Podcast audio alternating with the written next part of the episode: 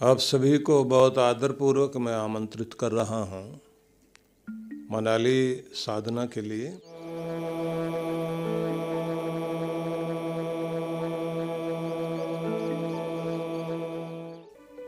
जीवन साधना के लिए, जीवन को उन्नत और आनंदमय बनाने के लिए हम सबको कुछ विशेष साधना का अवसर प्राप्त होगा और ये साधना पाँच दिवसीय साधना होगी। आप लोग जानते हैं कि हमारे पूर्वज हिमालय की कंदराओं में पहुँचते थे, अलकनंदा के तट पर बैठकर साधनाएँ की, व्यास नदी के तट पर लोगों ने साधनाएँ की।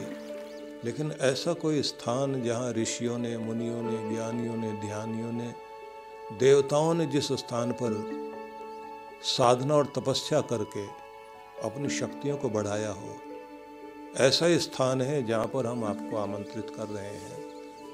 हम लोग अनेक चीज़ों पर खर्च करते हैं।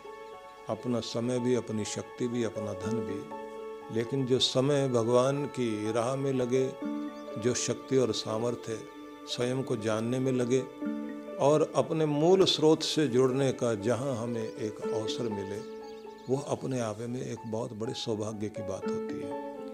हमारे शरीर के अंदर ऊर्जा के जितने भी सर्किट हैं, जिनको एक मिनी ब्रेन माना जाता है, और वो लगभग छः ऐसे स्थान हैं और सातवां स्थान माना जाता है, जहाँ हम उस रिसीवर का प्रयोग करते हैं, रिसीविंग करते हैं ब्रह्मांड की ऊर्जाओं को और अपने सोर्स से जुड़ते हैं। उन सब का अनुसंधान करते हुए और अपने आप को परब्रह्म परमेश्वर से जोड़ सकें।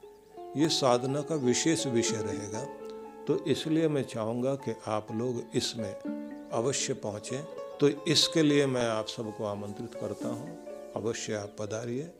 आपके लिए एक अद्भुत अवसर रहेगा और आप निश्चित रूप से आनंदित होंगे।